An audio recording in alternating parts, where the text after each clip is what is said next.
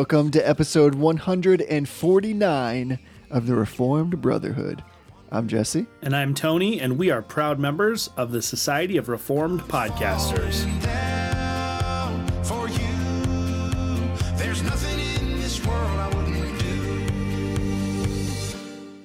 Hey, brother. What's good, brother? You know, I can't complain. It's good Lord's Day, good time, good family, good fun. Can't just can't complain.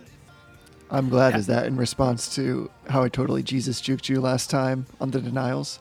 No, I, I was just hashtag blessed. All right, well done. How about you? You good?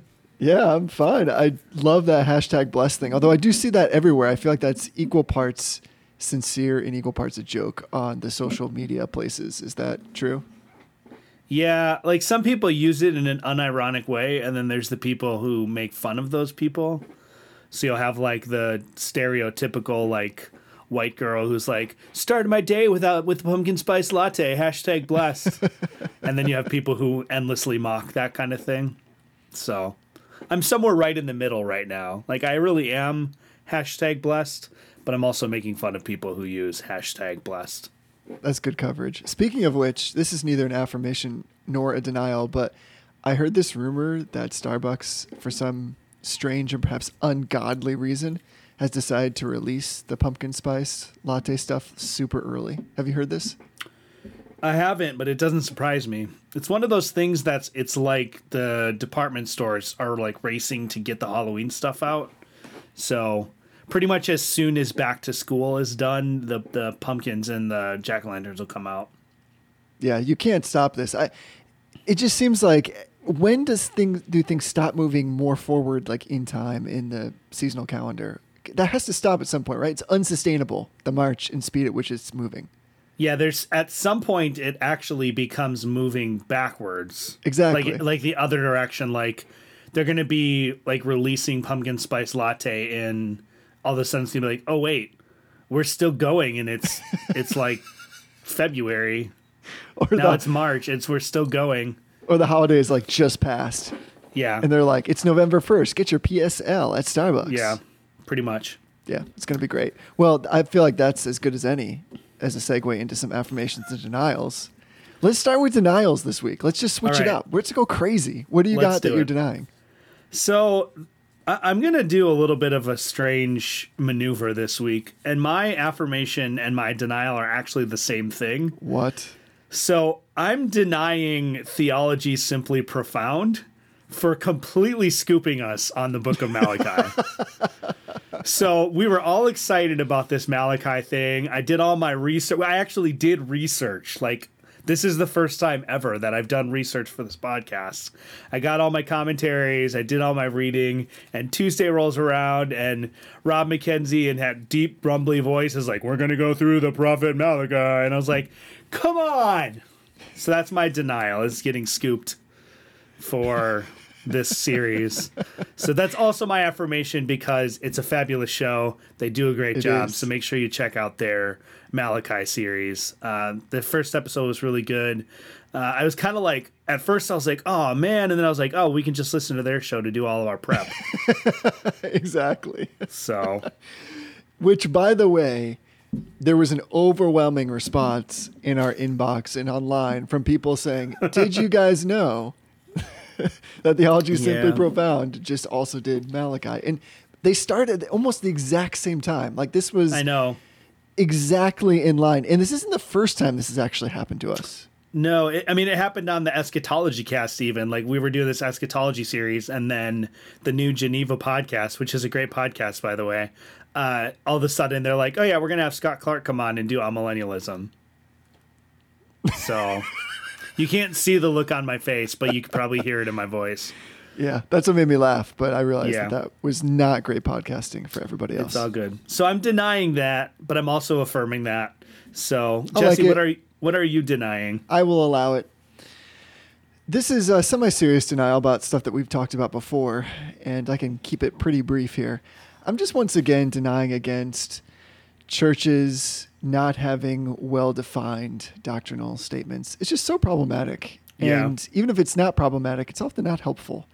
So I think it just would be a wonderful exercise if everybody who was listening to this podcast, whether or not they went to a confessional church, really started to bring to the forefront these ideas like to their leadership of having something that was a really firm and established document that would help in matters of faith and practice because Yeah. man the more i just read the confessions the more i've just grown to appreciate them as these wonderful guidelines and they're not meant to they're not meant to supplant the scriptures i think the the um uh, since this is my denial i'm just going to go right out with some strong language I think the immature response is to say that when we refer to confessions, that we're really trying to do is not use Yeah. the scriptures or rely on a source that's above them.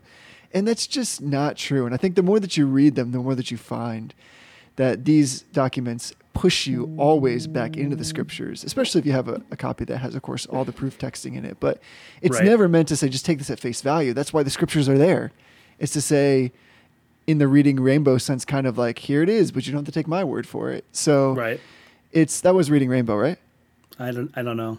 It's been a long time since I've watched Reading Rainbow. Oh man, we got to get on that. I can hear the theme song in my head though. Now look what you've done to me. it's in a book. Yeah, Take a look. It's Reading Rainbow.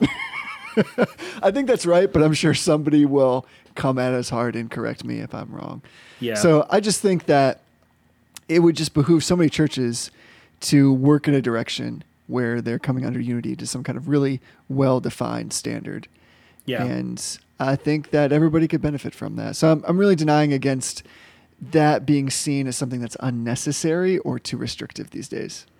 Yeah, and you know, I, I think the other thing people get nervous about with with confessions and with their churches adopting them is they feel like it's going to be like impossible to retain members um, if they have too firm or too thorough of a doctrinal statement. Right. And on one sense, like, so what? Like, who cares? Like, if your church is going to like people are going to be pushed away because you have too clear of a doctrinal statement and like your doctrine is too consistent then so what i mean i like i get the the existential angst to that but on the other side of it like it's perfectly possible to adopt as a church a confession of faith as your faith statement without requiring some sort of strict subscription by everybody who's a member Of course. so most people don't realize this, but like in the OPC or the PCA, um, and I don't know much about like um, ARBCA, which is like the Reformed Baptist denomination that's really popular in sort of the Southwest. Most of those situations, the OPC and the PCA, people who are members at the church are not required to affirm the the confession. They're they're not required to subscribe to the confession. So the bar for membership in the church is much lower than full subscription. Right. And historically speaking, confessions have been predominantly used as a test for ministers. But so, some churches are starting to um, pull in like a full subscription model for their members. And as you would expect, their membership tends to be very small. Um, but the people who are members of those churches really know what they what they believe and really hold to it. But you you can have sort of both of the both of best worlds. Like you can have a a confession of faith that's required for the congregation to up- uphold and affirm. That's much lower on the precision scale and much lower on the clarity scale than the actual confession is. But it would still benefit, I think, most churches to have somewhere in their doctrine collection of doctrinal uh, documents some sort of more robust confession of faith that says something like this document is the full expression of what our church believes Right. Even though we only require this subset of beliefs of our members you know there there's there's a negotiation to be had there. So if you're a person who's going to your church leadership and saying hey i'm, I'm coming under this conviction that we really need to have a more thorough doctrinal statement you don't have to go in and be like hey everybody who doesn't believe the second london baptist confession of 1689 get out of here. Like you don't have to be like that. So i think there's a lot of room for growth and a lot of room for like uh, like a middle ground that allows for kind of the both the best worlds. I mean, that's not a bad start, both but I, worlds. I hear where you're going on that.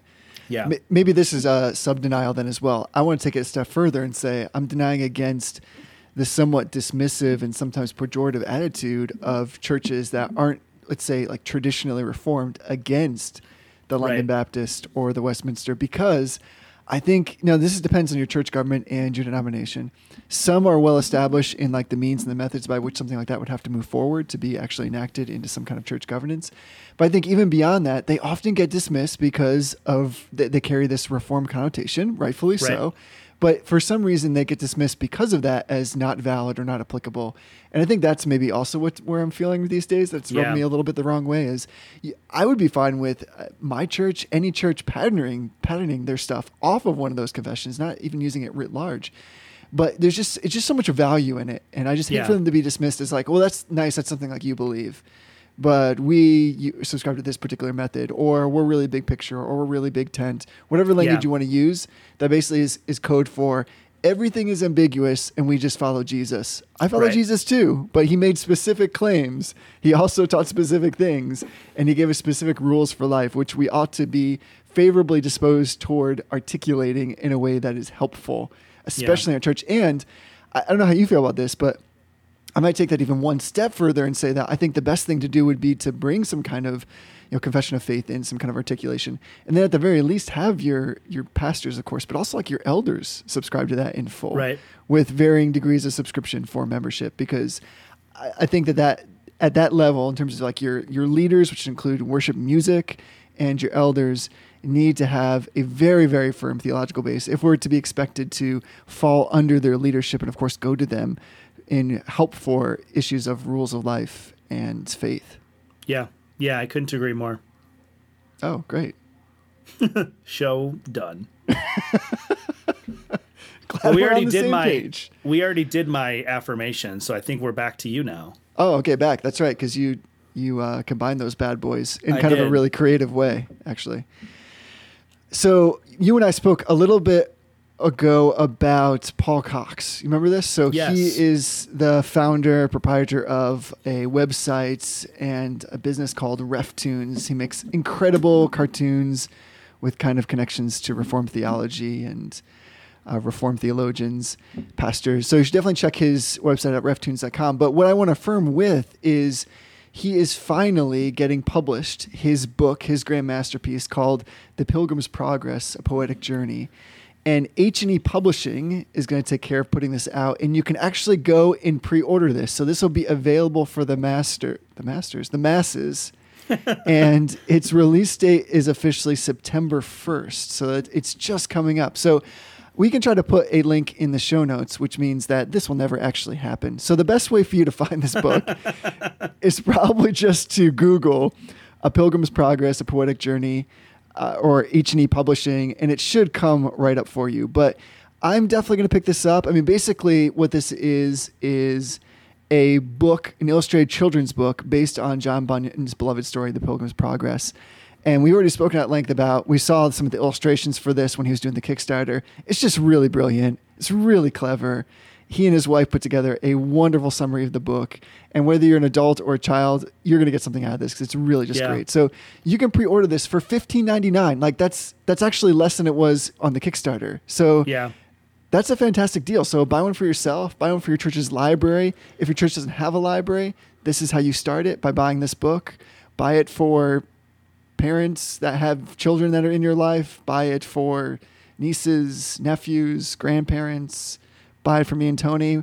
But get a copy because it's definitely going to be worth it. Yeah, and you know, Paul is is a friend of the show. He um he did our logo for the public domain, which we are working a little bit on a reboot. Um, we're going to try to get some some better content out. But he he was gracious enough to uh, give us that logo free of charge. Um, and so he he's just a good friend of the show. He, he's an excellent artist. Um, you know, follow him on Twitter. He, he's got these most creative ways of tying in Reformed theology with these famous figures and famous quotes, and he just is a really clever, uh, really well put together artist. Um, you know, I'm not I'm not one of those people that's really big into art, but his style is just so good and so unique that it's really I, I really think people would do well to just sort of take a look. It's very winsome and clever, right? Yeah, it is. It, it's just it's hard to like describe what I'm thinking. I'm not like maybe I need to get better with words, but like it is. It just it it makes you want to study and learn more about the history of the Reformation. Um, and and you can share that. I mean, I don't have kids, but like you can share that with the children in your life, whether it's your own children or children at your church. And the Pilgrim's Progress that he put together is really just a good way to kind of get them interested in not just in in their faith, but in like the history of Christianity and the history of their faith as well. I kind of have mixed feelings about Pilgrim's Progress by John Bunyan in the sense that this is one of those books that's upheld as such a classic, and for good reason. But it's also one of those things that I feel like or sense often that people have read but don't really understand. And some Yeah. myself included, I've read it a couple times. It's heavy and it's heady. Like the the allegory, allegories Yeah. are deep. And Yeah. it takes a little processing. And if you read it, of course, in the original language that he wrote it in, it's it's tough. It's not easy. Yeah, Bunyan was one of those writers who was probably more brilliant than people give him credit for. And the Pilgrim's Progress, I think people they start to read it. I've I've actually never made it all the way through the Pilgrim's Progress. I think I've probably read every part of the Pilgrim's Progress at various points, but I've never read it from start to finish. And um it's one of those things where you're like, oh yeah, it's this great allegory, and then you start reading it and you're like, what the heck is this mean? and you you just get confused. Right. And it takes a lot of like it takes a lot of like discipline and perseverance to even get through it because it it has really long slow periods and it has really like almost like adventure action type stuff where stuff is really kind of happening. Um, and so you really have to work at it. But the, this book that he's put together kind of distills it down, makes it digestible, makes it approachable, and kind of pulls out the most important parts of it and presents it in an appealing format. For sure. Everybody gets some. Yep. And buy me a copy. Just one though. I don't need I don't need multiple copies. You're about to get like, you know, a dozen copies of this book. Jesse, before we go on to our topic, can I share a review that we got on iTunes with you? Of course, please. Um, it, it's a review, and I'm a little bit confused by it because all it says, you know, how like reviews have titles on Yes. iTunes. All it says is judgmental. um, but it's five stars, and it says yeep y e e e e e e e e p just period yes period yes please. Wow. That is I don't so know if complex. they if they like it or if they don't like it. So if you are M Rupert who left us a review on July 29th, could you maybe like email us at info at Reformed Brotherhood and let us know what you actually were talking about? I mean, Oh, I appreciate the five stars, but I'm really confused. That is great. Best review ever. So Yeah. either we are so judgmental and this particular listener finds that so appealing, Right. Or this is some kind of strange irony that they're trying to express that I just don't understand given the five stars. I don't get it. I don't understand. Maybe he's judgmental. Maybe like that he was calling himself. Ju- I, I don't know. I'm very confused. So M Rupert, please write in. Let us know what's going on. We would love. Are you okay? Is everything okay? Is what I want to know. Yeah, maybe what we have here is is some kind of strange like taken situation where he's trying to send Yeah. us a signal or a message that he's been taken against his will. And Yeah. especially that, how do you think? Uh, can you give me your reading of that first word that you said? Yeep. What? What? Even as an expression, what? What is it? What is that even? I don't know. I don't know if it's like an exaggerated form of yep. Like yep. I, I don't know.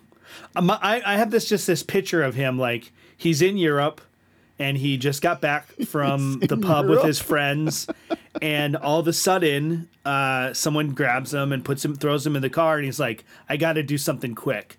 I know. I'll give a, a a review with a name that implies that I'm not satisfied with the show and then I'll give a five star and I'll give a comment that is very com- confusing. That'll tell them for sure that I'm in trouble. I, I just I, I I don't know. I, I'm the last time I was this confused. It was when we were nominated as the top 50 healthcare firm in the country.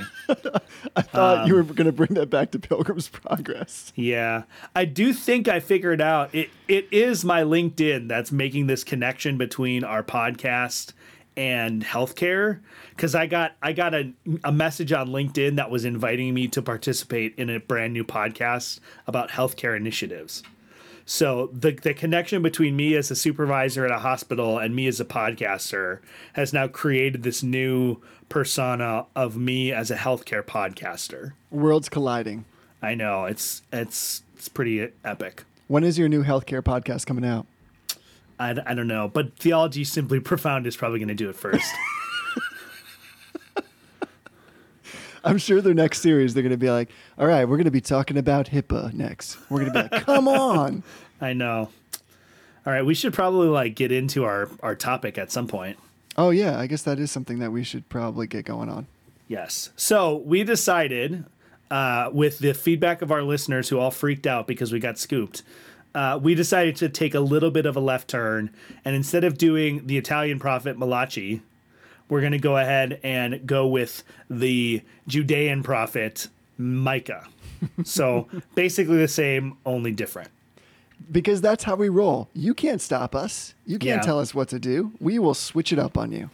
Yeah, so I, I scrambled most of the day yesterday trying to read commentaries. Uh, hopefully, I have some sort of semblance of knowing what's going on with this book. But uh, we're excited to sort of dig in. I'm personally excited to dig in because the minor prophets are an area of the scriptures that I've read through and I kind of I understand the themes and the the big picture, but I've never really dug in and and dived into the uh, minor prophets in any real depth. I mean, I think everybody's probably done a little bit of work in Jonah just because it's one of those books that like everybody studied. It's a little bit easier to get into, it's a little bit easier to go through. Um, but other than that, it's kind of been one of those like dip your toe in and check it out and pull out like a, a lesson here or a teaching here kind of a thing. Like you hear this verse at Christmas time and you hear this verse, um, you know, when you're getting through the liturgical calendar and it's Advent, so you're going to talk out of, out of parts of Malachi or whatever. Um, but I don't think that most people spend a lot of time really studying the minor prophets. I think that's fair. I mean, the minor prophets you generally know if you're kind of in the evangelical community as the dudes that are just putting God's people on blast. And so you roll Right. through them and you're looking through all these different admonishments that are coming against God's people and there's historical references. You're just kind of like, yeah, I assume like this is all happening, but I don't really have a good sense of the timeline or who these guys are, are under in terms of the kings. And you're right. Our minds tend to go to the verses that we hear, and sometimes we just hear them completely out of context. For instance, so in Micah, what verse comes to your mind when you hear the book of Micah? Micah 6 8, of course. Yes, exactly. Yeah. Which is a great verse, but Right. it's that's often, I think, for the most part, all we hear from Micah. Yeah. Yeah, and you know, it's that's one of those verses that it- it's not like um, the way that we think about Micah 6 8 radically changes when we understand the context, but the context still informs how we should think about Micah 6 8. Right. And so so we'll we'll find out it when we get there. Micah is just blasting the people of of Israel and Judah. And so it's this long section. I mean long is relative, but it's it's this section of Micah where he basically is just telling the people of Israel and Judah that their time is up. Their their their rope has reached its end and now they're going to face judgment. And then in the context of that, he basically comes out with this thing that's like, but you shouldn't be surprised because God has told you what he expects of you. Right. And what is it that he requires but to do justice, to love kindness, and to walk humbly with your God? So it's in the context of that judgment that he's basically saying we, we think of Micah 6 8 and we think of it in sort of this like encouraging fashion of like, oh yeah, that's so great. I just gotta do justice and blah blah blah. But in reality, it's it's actually such strong law because he's he's saying like you don't even understand the basics of your religion, which is just to be be just people, to to be kind and merciful people, and to walk Right. humbly with God. You can't even do the basic stuff. So so we'll get into more details when we get there, obviously. But I think that this book particularly has a lot to tell us in our modern age because the church right now, I think, is probably a lot more like Judah and Israel in Micah's day than than it is like Judah and Israel in David's day, for example. I think that the church is kind of in this the cusp of sort of going into exile, and there's there's wolves and there's wheat and tare. There's wolves among the sheep, and and it's very much a situation like uh, Micah was speaking into in Israel. So I think there's a lot that the church could really learn from a study of Micah right now. I totally agree. That was one of the things actually that came right to my mind as I started looking into this book because there's so much in here that I think even we'll talk about today. About the syncretism and the conflation of all these religious ideas and this appearance of religiosity while having a heart that is far from God. Yeah. In the example you gave with Micah 6 8, that's very close to Jesus in his confrontation with the Sadducees, saying, You basically, you guys don't know the scriptures or the power of God. And more right. or less, that's what Micah is the charge he's levying against God's people. So there's something there for us in this modern sense because I think many of us, many of the religious expressions that we have today are in fact very far from God, but we're also trying to bring in every other expression in the name of temperance and tolerance. Yeah. And in doing so, we're making so many compromises. Yeah. So I actually really love that we switched this up and called Audible and went to Micah because the thing about Micah in comparison to Malachi is Micah, I feel like, is like the international prophet of mystery because. Yeah in a sense, like his, well, his parentage is not known, but there's something really interesting, like just from the top, and this may seem like really trite, but just in the name, right? Because there are other Micahs in the Bible. It's a, a shortened version of the Hebrew name. But what's interesting is it means who is like the Lord. And some have speculated yeah. that that is actually a reference to Moses' song when the Israelites are coming out of Egypt and they're singing about who is like our God, who can deliver us like this, who is like the Lord. But yeah. what's interesting is that even though we know, we really know nothing about him except like where he comes from, but yeah. beyond, even before that, this idea that here's a dude we don't know anything about except his name, and his name is very specific. And of course, in Hebrew culture, not unlike our own, oftentimes parents were going to name their children as kind of a portent to what they'd expect from them or, or what they anticipated their life to be. And so, he, certainly, he is from some kind of parentage that did love the Lord, did follow after the Lord. And so, here we have a guy who's relatively unknown, has this really unique and strong name and then also, what I love about him, because of where I grew up and where you currently live, is that he's a rural guy. Most of the yeah. prophets, or a lot of the prophets, are coming from more urban environments. So he's probably a contemporary of Isaiah, probably younger and outliving Isaiah in terms of his ministry. But he was from like a productive agriculture area. And so he was a country resident removed from like the national politics and religion, but he was chosen by God to deliver a message of judgment to the princes and the people of Jerusalem. So he's a really interesting character. Even before we get into the message that God has given to him, he's just this really more or less random dude living in somewhat of a faraway off place close to the Philistine territory of Gath. And he probably had a very interesting life because I think part of what we'll find as we go through the book is the message he's delivering is both the one that's been given to him sovereignly, but God in his providence has tasked him with this message because it's clear, I think, from the words he speaks, that there is a personal pain and connection with the things that he's bringing forward.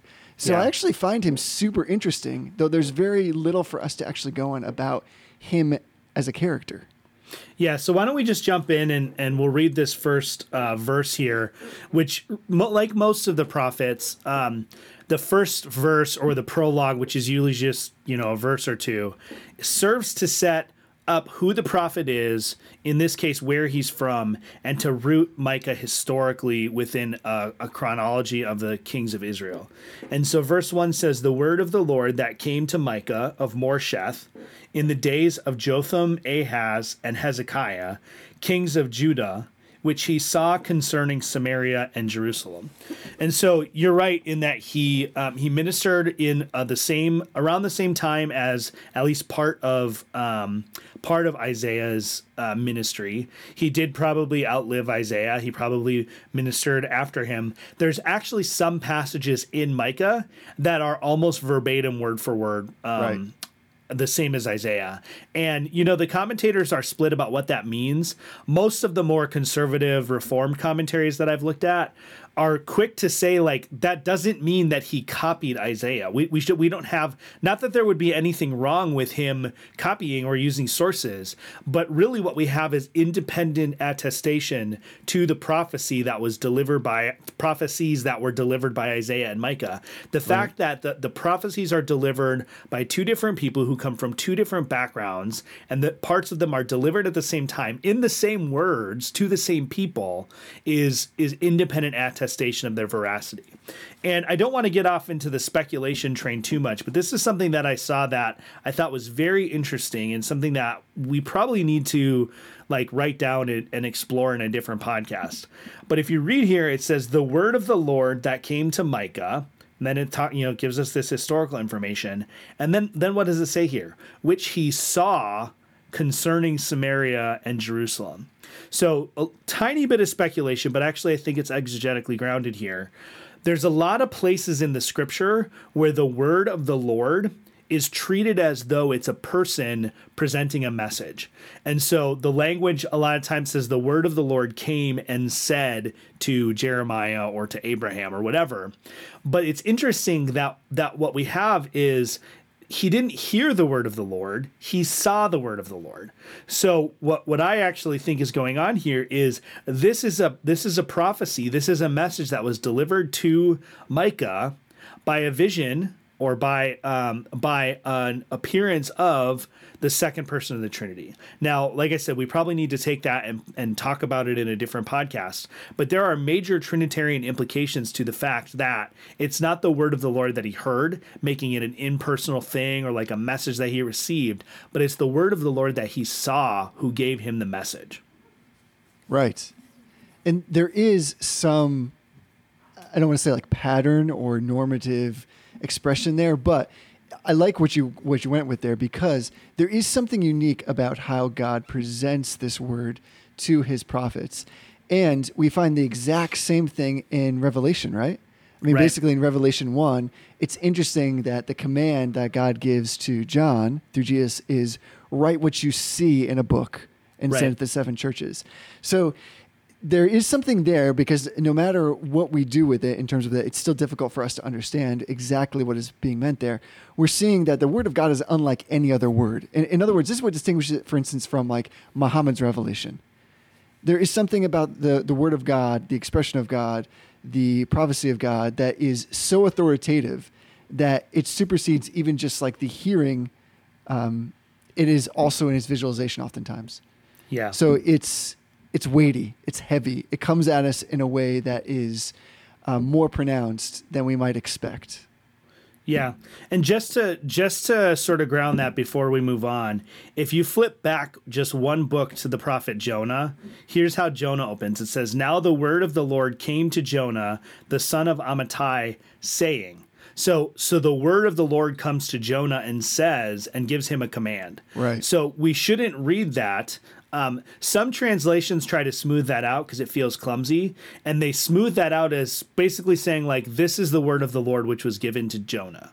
But but what we have instead is the word of the Lord is a figure who comes to Jonah and gives him a command. He doesn't he the the, the command arise and go to Nineveh. That's not uh, that's not the prophecy. That's a command that the Lord or the word of the Lord gives to Jonah. And so when we see that in the beginning of Micah, and we see that it's the word of the Lord that Micah saw what we should understand, I think, I think I'm on fair ground. You can tell me if I'm not. What I think we have, again, is we have a figure called the word of the Lord coming to Micah and delivering to him a message which he is then to give to those. So he sees the word of the Lord, and this vision of the word of the Lord is what drives his prophecy forward. Um, you know, there's the prophets are swept up into the counsel of God in a ver- variety of ways, right. but in this instance, there's a personal element, there's an interpersonal exchange that happens between the word of the Lord and um, and Micah that I, I think is really interesting. I think you're on fair ground there. I think we have to consider what it would be like to be in the shoes of the prophet, to receive a message from God, and to move forward with such a confidence that what they're doing is, in fact, from God. So it, it makes sense to me, at least logically speaking, that God might work in these ways, to be very explicit about his presence by giving this word to yeah. such a degree that there is no doubt that what they're doing is moving forward with the plans of God as a mouthpiece for God. Because I think that any of these men, again, we, we spoke only so briefly about Micah and his presumed background just because of his name, but presumably these men would be very concerned about worshiping God and honoring him, honoring him rightly, and yeah. might, by that definition, need some kind of assurance, so to speak, that they were doing exactly that. And so it makes yeah. sense to me that God might come with this kind of power and this kind of presentation. Yeah, and I I do think it's important to recognize too the prophets, and this is another way that um, the prophecies and the prophets of Israel are different than the prophets that you might read about in other ancient Near Eastern civilizations. Um, Muhammad is another one of those things. He's given kind of sort of this timeless revelation that, for the most part, is um, not grounded in any specific history. Right. Um, the the the revelation given to Muhammad is not grounded in history, and then the Quran is largely a historical account of Muhammad's response to this revelation that he's given. Um, but what we have here is a prophecy which give it is given during a specific time frame, um, or several different oracles, several several different prophecies that are given to Micah during a specific dated time frame. Right when you read ancient historical writing, this indication of the kings, that would be like us writing or saying, This is the word of the Lord that came to Jesse the prophet in the year 2017 right? It's that specific. That's as specific as they can get with their their their sort of pattern of of dating things. This is this is screaming to everyone who would read it. This is a real event that happened in real history. This isn't this isn't uh, pious reflections um, from a former era. This isn't this isn't some guy wanting to make it sound as though this is an ancient document. This is grounding this in real history as far as when Micah received this prophecy or these prophecies. And so many of those prophecies, because from the beginning, as you said, they're grounded in a specific discrete interval. The prophecies themselves of course, are meant in many ways to also coexist in that discrete time period. In other words, there's a timer on them, so to speak. Right. And so, what I find interesting is that, and maybe we can speak a little bit about the, the context and the powers that were at play at this particular time, but some of the predictions are super bold, and I think we fail to appreciate that unless we kind of put ourselves into the historical context and understand something about the political powers that are at play in this time. But just for instance, Assyria was the dominant power and was a constant threat to Judah at that time. Right. But here's what Micah does is through the power of God, he predicts that Babylon, who was then under the Assyrian rule, would conquer Judah. And that's a really remote like if you were in that time and you were a betting person, you wouldn't take those odds. It didn't make yeah. any sense whatsoever. So yeah. it, it's just amazing that when we can spend just a little bit of time familiarizing ourselves with the context, we can see just how amazing these prophecies are and how they would have dramatically brought to light God's sovereign power and his ability to, as the scriptures say, basically take the kingdoms in his hand and turn them like water in whatever direction yeah. that he desires. So it's just wonderful that we can see the glory of God by just spending a little bit of time picking up the details of the history. Yeah. So the way that this series is going to unfold before we move on to the next uh, little section here is we're going to try to work our way through uh, usually just one or two pericopes, uh, which is just the technical way to say like a discrete unit in the text. Um, we're following, just for simplicity's sake, we're following the way that the ESV has broken up the text. Um, the the, the de- delineations are not inspired. So if you have a Bible that breaks it up differently, um, then there's not anything wrong with that. But this, for the sake of this uh, structure of this series, we're just going to follow the ESV's formatting. So we're just going to pick a chunk and we're going to work our way through it. We're going to talk about it. Um, so I'm going to read verses two uh, through four here. It says, Hear you people, and this is the beginning of the actual prophecy that he was given. It says, Hear you people, all of you. Pay attention, O earth, and all that is in it, and let the Lord God be a witness against you, the Lord from his holy temple. For behold, the Lord is coming out of his place, and will come down and tread upon the high places of the earth. And the mountains will melt under him, and the valleys will split open, like wax before fire, like water poured down a steep place.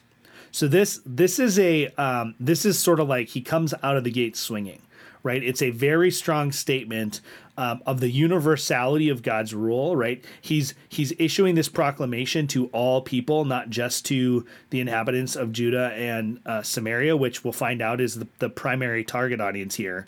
But this this prophecy, this oracle, is for everyone. Um, the whole earth is told to pay attention, and so when we see that it says that the Lord will be a witness against you, it's not just talking about Samaria. So that's that's the first thing that struck me about this is that this sometimes we read the minor prophets and we're like, oh, great, he's railing against Israel again. What does this have to do with me?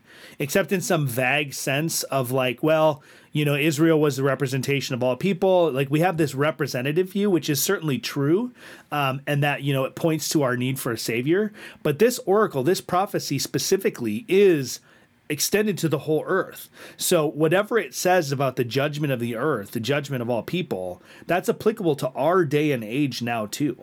And so the the fact that the Lord is coming out of his temple for this judgment, we shouldn't necessarily think about this in terms of just the temple in Jerusalem, just the temple right. in Judah. This is this is the Lord's heavenly temple. So it's pointing towards his universal reign, his transcendent reign that he's sovereign over all of creation, not just sovereign over this little postage stamp sized kingdom in the Middle East. Right. In other words, in some ways, you don't want God to come out of his temple at you in judgment. Right. Because what we're basically saying here is that when he's awakened in his wrath, the day of the Lord is a terrible day. Yep. And so he goes right from the start into that. And I think it might be helpful to kind of expand on the fact that when we look at the book in general, even at out of the gate, like you said, the prophecy is kind of arranged in three oracles or cycles. And each one begins with this admonition to hear. And that word to hear, to listen up, is for everybody. It's not like a specific term. It's not like, hey, you guys over there. It's everyone listen, here. Right. This is hear what I'm about to say. And so within each oracle, he moves from doom to hope. Doom because he's referencing and speaking to a people who have broken God's law given at Sinai, and yet hope because of God's unchanging covenant with our forefathers. So we're going to see that I think like throughout the book. There is this this going back and forth. And they exist in contrariety because we've talked so much before about law and gospel and how here we have like the coalescence of both of them in a way that expresses this beautiful relationship that God has with us, that he is consistent with his punishment of sin. And yet at the same time, he does not forget his covenant people. He never does. So one third of the book targets the sins of his people. Another third looks at the punishment of God to come. And then I would say like another third promises hope for the faithful after judgment. And so right. this is why I really affirm your comment that there's so much in this that is contemporary. That that is a timeless message.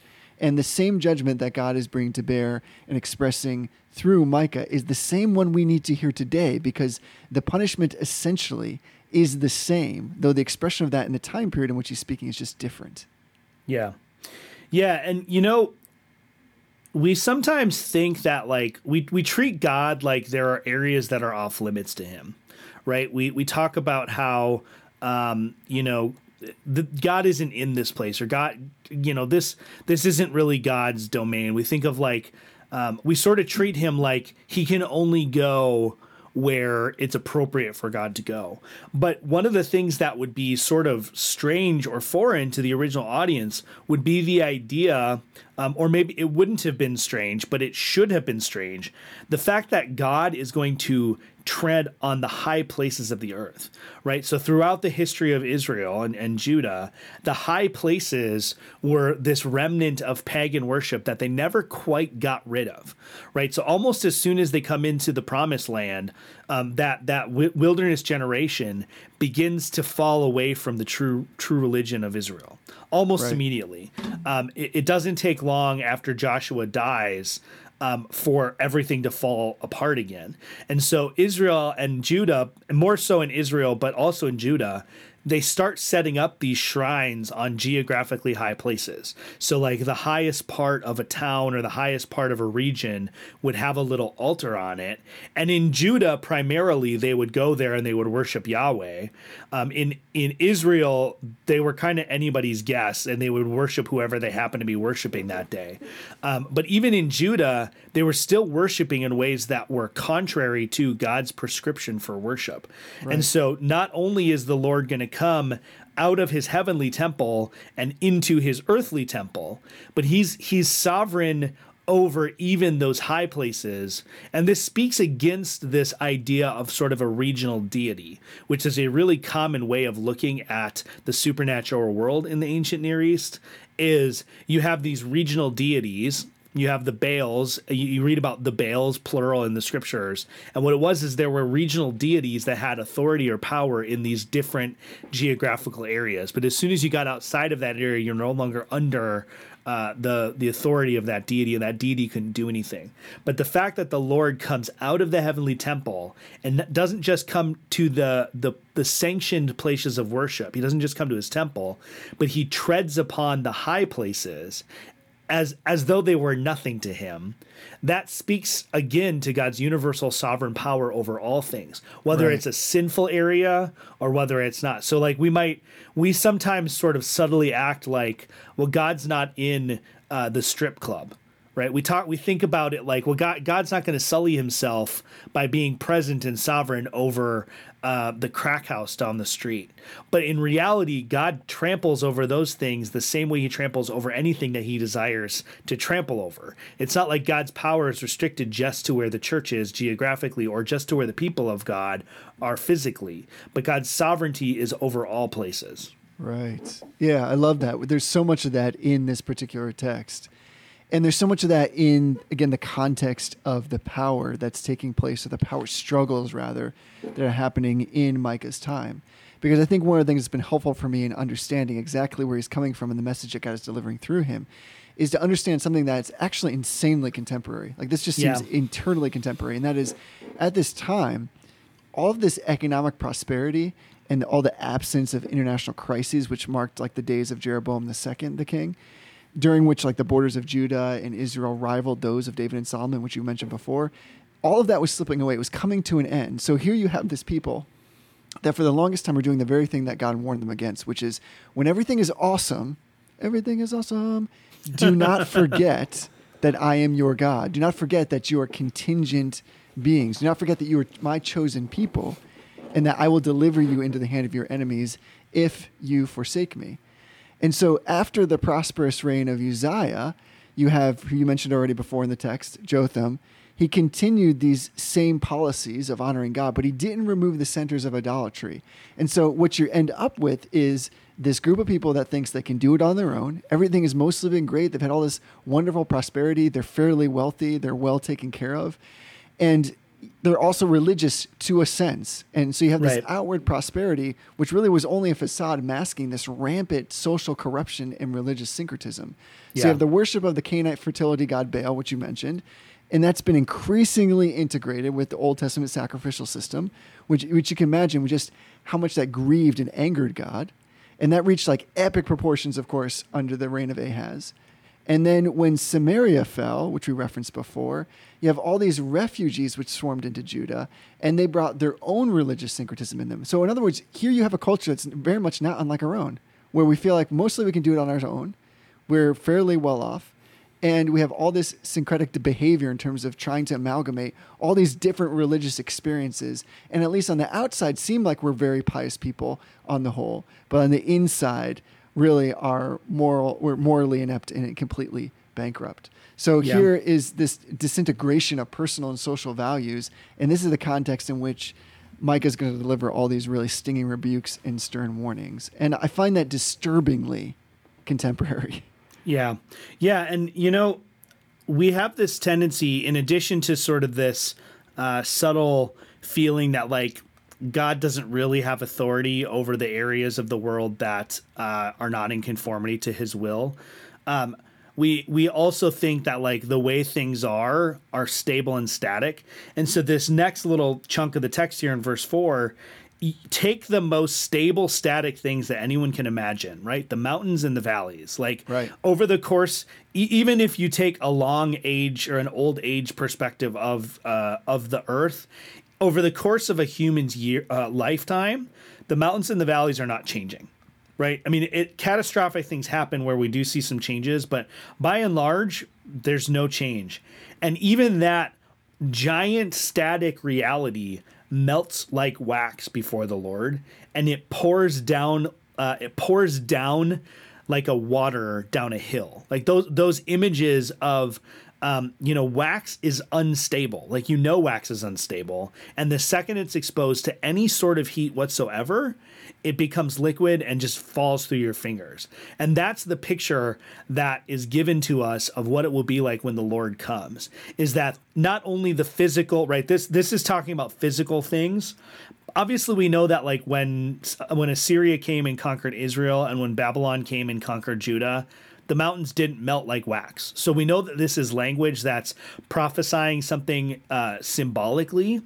The institutions of Israel and Judah, the the priesthood, the kingship, um, the governance of Israel and Judah is what's in view here as far as what it is that crumbles and falls apart. And then in a more remote sense, the governments of Assyria and Babylon are also in view because those right. also we see later in the book. He'll prophesy a little bit against them, and then Nahum and some other uh, some other later contemporaries speak strongly against Assyria. Those institutions also crumble before the Lord's might. So we have this picture, and then we'll, we'll move on to verse five and uh, five and following here. But we have this picture of the Lord coming in judgment and he comes in wrath.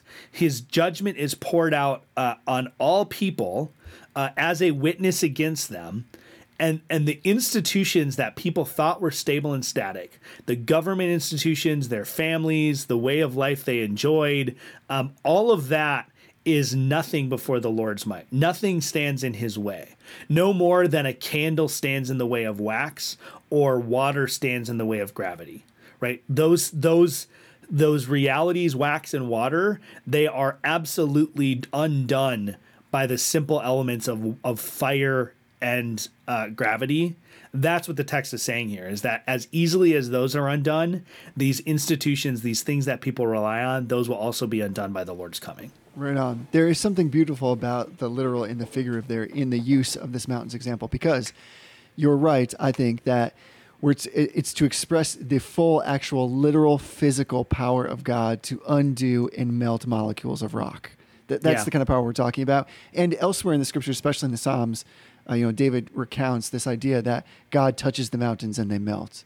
So right. we have here just sheer, unbridled, unadulterated power, which is scary.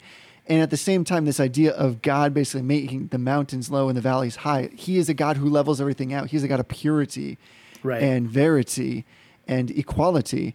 And so Micah here is proclaiming this message, starting with this example, as a judgment on people who are persistently pursuing evil. He's just like other prophets, at least in that sense. But he's presenting this message again, like in this kind of lawsuit courtroom terminology, even with use of like the mountains here, because he's talking about equality, God weighing out the scales in his judgment in a way that's righteous and perfect.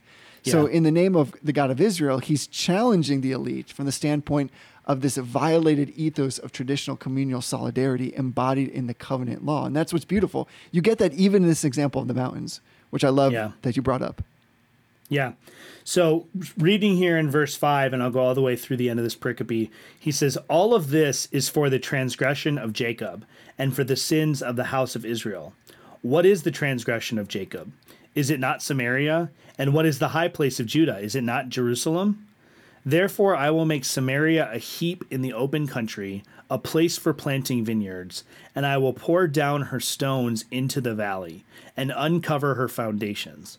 All her carved images shall be beaten to pieces, all her wages shall be burned with fire, and all her idols I will lay waste. For from the fee of a prostitute she gathered them, and to the fee of a prostitute they shall return. So, um, after he after Micah has established here that uh, the Lord's coming is a universal reality, that the judgment the Lord is issuing is a universal reality, he's starting to narrow down the scope of his prophecy, or the prophecy is narrowing down in scope. Obviously, Micah is not determining what he's prophesying. It's narrowing down specifically to uh, Samaria or Israel, the ten the ten kingdoms, the northern tribes, and Judah. And so, just in this first part, after he says uh, says that he starts to talk about what's going to happen to Samaria. And what what's interesting is when you first read this, you think, "Oh, God's going to make it into a vineyard," right? It's another another one of those places where if you don't read in context, you just pull out the like cross stitched on a pillow part of it. You read, I will make Samaria a heap in the open country. Well, that doesn't sound great, but is a place for planting vineyards. Like, that's great. We love vineyards. But what he's really saying is, I'm going to destroy everything. God is going to wipe out all of the edifices, all of the buildings, all of the civilization and culture and society that exists in the 10 tribes will be gone. It'll be like a farmer who plows through his field and takes all of the stones that he finds and dumps them in the valley or piles them up in a corner of his field so that he can have a clean field. That's what Samaria is going to be like when God is done with it, when the Assyrians are done with it. It's going to be this empty this empty field with nothing built in it a place where you could plant vineyards. So rather than being like a happy thing, which I think sometimes you read it and you're like, oh yeah, a place for vineyards, it's not. It's a sign of judgment that there won't be any more buildings, there won't be any more uh, things getting in the way of farming, as it were. Right. It, there's something also I think when I read this, or I've heard you just read it, that's almost eschatological in nature. So here you have God saying everything that is an idol, everything that is not God will be cast aside, will be utterly right. destroyed. And there's something interesting too. You, you hear almost in this the full scope of this disaster. You just spoke about this physical destruction, but beyond that, he talks about pouring down these stones into the valley, again, taking the high places literally and removing them where there was acts of idolatrous worship, but also basically the high points of society. Those right. who have been, used their power over others in a way that's absolutely inappropriate will be laid bare. And this is where we get into this uncover her foundations, this idea that here is God's city, so to speak, God's people, and they're being put in the most vulnerable place. Everything where they thought that they were able to hide who they were and what they were really doing in the dark places of their lives and in their own homes, that's going to be made completely brought into the light. So all the yeah. way, all of the idols will be set aside, all of the economic accomplishments will be destroyed, all the wages will be burned with fire and by the way, all the wages even that you you earned, those were from the fee of a prostitute. So we have this like just utter sense of how despicable everything was. Even the things which they prided themselves on having achieved were all from a foundation of idolatry that actually pursued evil over God Himself. Yeah, yeah, and and you know it's um, I'm trying to put myself in the mind of the elite in in Samaria and Judah because you have this this sort of rube coming from Moresheth, this this rural guy coming into the sort of elite centers of uh, Jerusalem and Samaria, and and it's it's funny here because he doesn't. There's no punches pulled here. Right. He says all of this is for the transgression of Jacob and the sins of the house of Israel, and then he goes on to ask these rhetorical questions with the answers. What is the transgression of Jacob? Is it not Samaria? So so the transgression of the 10 kingdoms is the capital of the 10 the 10 tribes. Exactly. It's not it's not the the hoi polloi, right? It's not the average person in the street that is the problem. It's the it's the elite center of Samaria. And then he goes, "What's the high places of Judah?" And the answer you would expect would be these idolatrous centers in the high places. But he goes straight for the throat and he says, "No, it's not the high places out in the country it's the religious institutions in Jerusalem that are committing the idolatry. And th- this helps us to understand, right? The the destruction of the temple in Jerusalem is one of the most um, it's like the largest reversal of fortune that you can think of in or reversal of stories you can think of in the Old Testament. The one place on earth where God physically dwells among his people, right? His name is there. He's planted himself there. There's a visible physical representation of his presence, and it still gets destroyed. And the reason is not because God is not powerful enough to protect his sanctuary, it's because his people have turned his sanctuary itself into a center of idolatry. Right. The temple itself became a high place. And so so Micah here is going for the throat and he's saying there is nowhere in in Samaria or Jerusalem that is uh, beyond the reach of God's judgment. In fact, the places that you would look at as centers of prosperity and centers of religious piety, those are actually the places where the sin is the most severe. Right. Right. And that is like a game changer in, in terms of this yeah. narrative because in some ways this is no different than in First Samuel, where we have the people of God basically saying of the ark, it's our good luck charm. Like, let's yep. bring it. God would never let that be captured. And so if we can just leverage God to our liking and for our own ideals, then we know we'll be okay. It's also no different than when the disciples are chilling with Jesus and they're walking in Jerusalem and they're basically like, look at how awesome the temple is. And yeah. Jesus is like, yeah, that thing's going to get destroyed, just so you know. Yep. Uh, they're just taken with it by its sheer enormity and beauty, as if because God has given himself there in like the Shekinah glory, like you've said, that they can leverage that for their own means. So I think here we just continue to see this idea of people saying to God, either one, I do not need God anymore, or two, I can use God how I like. And I can take allegedly the things that are part of his character and use them for my own preferences and purposes. And he will never essentially go against his own people. And he switches up the script and says, if you want some, come and get some. And by that I mean, then he goes out and destroys them. Yeah. And, you know, it's. Um, this is a theme that we see in all of the prophets. Um, Jeremiah picks up on it, right? There's that passage that Christ himself alludes to when he's um, when he goes in to cleanse the temple and he calls it a den of robbers. He's right. alluding to a passage in Jeremiah where Jeremiah prophesies and says, You've turned this temple into a den of robbers. And rather than understanding that, the people were treating the temple as as this sort of this talisman. It was like home base in a game of tag, yes. where they were saying, like, well, Babylon can't do anything to us because we have the temple of the Lord. And so Micah who Jeremiah actually recognizes in his writing later on as a prophet. He he kind of quotes Micah, and Jeremiah picks up on this theme that no, no, the, the temple isn't going to save you. The fact that God's presence is in the temple is not going to save you because if you pollute and corrupt the temple as you have, then God will be will will leave the temple. His glory will depart, which of course we see in Ezekiel. His glory will depart, and now you have nothing. Now you have an empty stone building that the invaders will simply knock off its foundations, strip down for resources, and leave in a pile. Right. And it strikes me that that den of robbers language, which is, if you think about that, really interesting that Jesus yeah. says it that way, is, I think, very much in line with what Mike is speaking about here. Because when you think about a den, a den is a hiding place. So the den of robbers is not necessarily where people go to t- take their craft of thievery to the extreme level. It's a place where they go and hide out. So right. here you have them gathering in a congregated place, basically making it their own. They're participating in these ill-gotten gains. But as you said, this is the place where they think they're safe, where they can hide out and be at peace.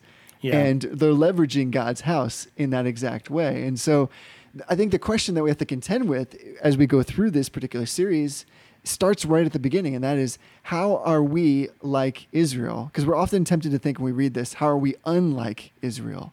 Yeah. But here we have, I think, a lot of things that are levied against us that we're we can easily fall into in very subtle ways, and we all have a tendency to manufacture, to quote Calvin, idols. Is that Calvin?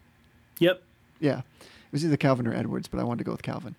And so I think that we have to be very careful about the way in which we speak of God, the way in which we speak of His presence, and the way in which we are prone to use and leverage the things of God in a way that suits our own purposes and inevitably leads to us creating God in our own image. And I think part of that goes back to what you said about our tendency to restrict God to certain places because we believe he will not show up there or he has right. no control or no desire to control those things. Even that, I think, betrays that we are very much like Israel, then we are very much not like them. Yeah. Yeah, so uh, that wraps up this section of the text. I'm super excited for this series, Jesse. You know, I was excited going into it. I was excited as I was sort of picking up my commentaries and I was starting to read. But after talking tonight, I really think that this is going to be a chance for us as a podcasting community, right? The Reformed Brotherhood is not just me and Jesse. It's all of us who are are participating in this podcast, whether it's right question on. cast or people sending in emails. So here's what I want to do with our listeners is I want I want everyone this week to go and I want you to read through the entire book of Micah. And I want you to pay special attention to, to chapter one, verses one through seven, and post on our Twitter what you're learning from the Lord right? We're going to do that for our spiritual conferencing. Um, so post what you're learning from the Lord out of the book of Micah from the first chapter here. Uh, hashtag spiritual conferencing. Hashtag, hashtag blessed. Hashtag blessed. Um, and and we'll see what we find out, right? We'll see what we right. learn and how we grow as a community. But right. God's word never returns void. So whatever whatever He's doing with it, He has a purpose in us doing this series. He has a purpose in you hearing it. He has a purpose in you reading it. So I'm really excited to see uh, what God's going to do through uh, through this study that we're going to do. I am too. And one of the things that strikes me because we're at the very beginning is I think there's something pastoral about this that's even beyond the words that are written for us. Yeah. And what I've been thinking about in that sense is just that here you have this guy Micah who really for all intents and purposes by any other measure is really a nobody, not from a particularly well-known place, no particular lineage that's of renown or famous. And in the same way, we just see this is the grace of God, how He uses people for His purposes, how He values people. If you were to, I say, line, line up or take applications or resumes, I doubt, based on what we know, that Micah would be the person that you would choose to deliver this message, particularly because I would presume, in some respects, that he would be presu- presumed as pejorative in these urban settings because he's yeah. just like a dude from the country. He's he's a guy that would have no sensibilities, presumably, about this kind of urban life of what he speaks. And here we have God, in some ways, once again using the weak to confound the strong. Yeah. And so I think there's something in that for all of us that it's amazing that God would spend any time with us, that God would think anything of us, even as as David writes, that we are just you know a little bit lower than the angels. And beyond that, we just he, see God in his graciousness using a guy like this. Now, the prophetic office, of course, is closed, but I think at the same time, there's great encouragement in this. That really what God asks of us is like Micah to be faithful to the calling that he's given us and yeah. to move away, like I said last week, from trying to pursue every potentiality and every opportunity to really hone in on what our call is, because God is equipping us for that exact purpose. And even if you think you are very small, I mean, in a sense, that's true, but in a much bigger sense, God has these wonderful plans, not Jeremiah style plans, not that nonsense. Unless, unless you're going into exile, then yes, that's absolutely true for you. But uh, these plans that God has uh, to use us and to grow us into sanctification in a mighty way, even if it's that's just, and I say that almost ironically, just in your own sphere of influence. So, in some ways, it's been kind of a clarion call to me to get up, uh, realize what's going on here, that God is using all of his people, all his children are valuable to him, and there is a plan that he has for us. Yeah. And you know, it's it's funny that you bring up Jeremiah because I think one of the things we're going to learn, and I, I alluded to this earlier when we started the show here, is the church of today, the church in our era, is very much like the church in Micah and Isaiah and Jeremiah's time. And so I actually think that applying Jeremiah 29 11 to us now is much more appropriate than it has been in other parts of church history because the church the church the, the whole universal church the the visible church on earth by and large especially in the western world has become bloated and has squandered the opportunities we've had and has exchanged uh, true devotion and piety for the Lord, for uh, political power, for ease of life, for prosperity, for all sorts of right. things. And, you know, I, I sometimes get frustrated with certain figures in our world who seem to want to act as though the fact that someone uh, doesn't want to hear what they have to say is persecution yeah, maybe in a roundabout sense it is, but we really are coming to a point, and and I think that it's safe to say that the judgment is coming from God on the church, right? The the the refining and the chastisement that is coming is coming from God, and it's coming to purify the remnant of the church, and so yeah, God does know the plans that He has for the church. He does have plans to prosper us and to give us a hope and a future and not to do evil to us. But even in the context of that, that still involves us going into exile, right? That going into exile is God's plan to prof- prosper us and to give us a hope and a future, not right. to do evil to us. So we have to we as we pull out little nuggets of hope and and nuggets of a promise of salvation out of Micah. Um, yes, all of it points to Christ, um, but some of it also we need to understand is applicable to us because we're we're heading into exile just like the people that he was prophesying to give hope to were in a very different sense right? We're not going to be political exiles. We're not being moved removed from our land. But the church is going into the wilderness. It's going into babylon. And we're gonna we're gonna have to figure out how to be an exile church rather than the church on earth acting as the church triumphant, which I don't know that we've ever really been, but we have to get used to that idea because that's really where we're going. And so I think Micah will be a source of a little bit of uh, hard love, but also a, a lot of encouragement as we see that.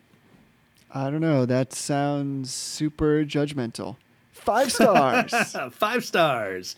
Yeep. That's gonna be our new rallying cry. I know. Five Yeep. stars. Yeep. Yeah, I don't even know. Somebody uh somebody turned that into a song. I don't know. I I have all these weird calls that I make to like challenge people and nobody ever does it. wah, wah, wah. Well, I would say at this point, until we yeep next time, honor everyone. Love the brotherhood. Butterfly in the sky. I can go twice as high. Take a look, it's in a book, a reading rainbow.